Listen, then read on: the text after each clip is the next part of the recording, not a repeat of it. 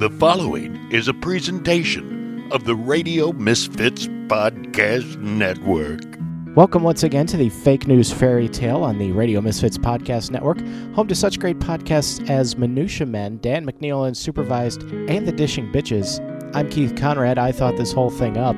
So far, we've tackled everything from net neutrality to the war on Christmas, and we're just getting started. Today's story is the completely fanciful and unbelievable tale The King and the Town Crier. Enjoy. A long time ago, in a kingdom far, far away, the people were faced with a very important choice. Every four years, they were asked who they thought should be the new king. Every time this happened, people seemed to get more and more angry with their neighbors if they didn't vote the same way they did. Can you believe that people are actually supporting this king? I'm outraged to hear you say something like that. Don't you want to make the kingdom great again? One day, the election time approached, and once again, everyone in the kingdom seemed to be getting more and more angry with their neighbors. Even the people who agreed on who the king should be could not agree on the reasons they were choosing that king. So they got mad at each other too. Aren't you embarrassed by all the things the king has said and done? You need to stop listening to the town crier spreading fake news.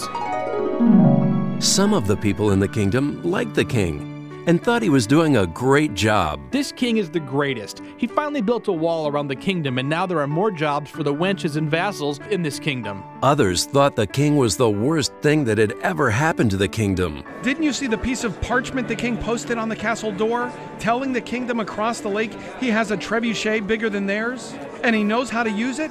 He's going to get us all killed. It's about time someone stood up to that other kingdom. They've been building bows of mass destruction for years, and no one has stopped them. Despite the fact that citizens either really liked the king or really disliked him, the king himself seemed to be pretty confident the people of the kingdom would choose him as their leader again.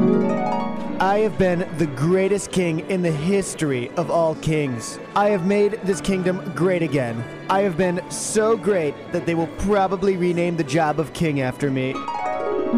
One day, one of the former town criers in the kingdom was accepting an award for her years of service as a town crier and gave a speech that many people in the kingdom really liked. In my years as town crier, I met many people who've withstood some of the ugliest things life can throw at you. But one quality all of them seem to share is an ability to maintain hope for a brighter morning, even during our darkest nights. Suddenly, there was talk that the former town crier should be the new leader of the kingdom. Some people liked her because they wanted someone they had known for a long time and knew they could trust to run the kingdom.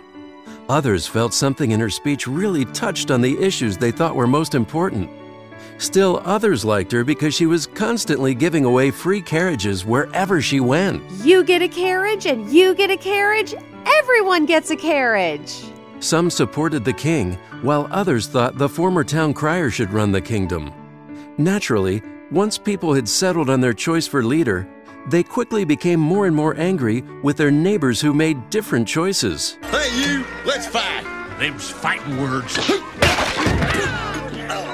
Of course, in the end, all of the wailing and gnashing of teeth meant nothing. The Illuminati picked the new king just like always. This heart stopping edition of the Fake News Fairy Tale was called The King and the Town Crier. The talented cast this week included Marcus Brown and Manny Munoz as the villagers, Justin Kosick as the king, Liz Biddle as the former town crier, and your narrator was Brian Rhodes. Be sure to check back on the Radio Misfits Podcast Network next week when our story might be The Wind in the North Korean Missile Silos or Mr. Popper's Pentagon Papers. The proceeding was a presentation of the Radio Misfits Podcast Network. Find our other great shows on iTunes, Stitcher Radio, and at RadioMisfits.com. Thank you. Thank you. Thank you. Gabatron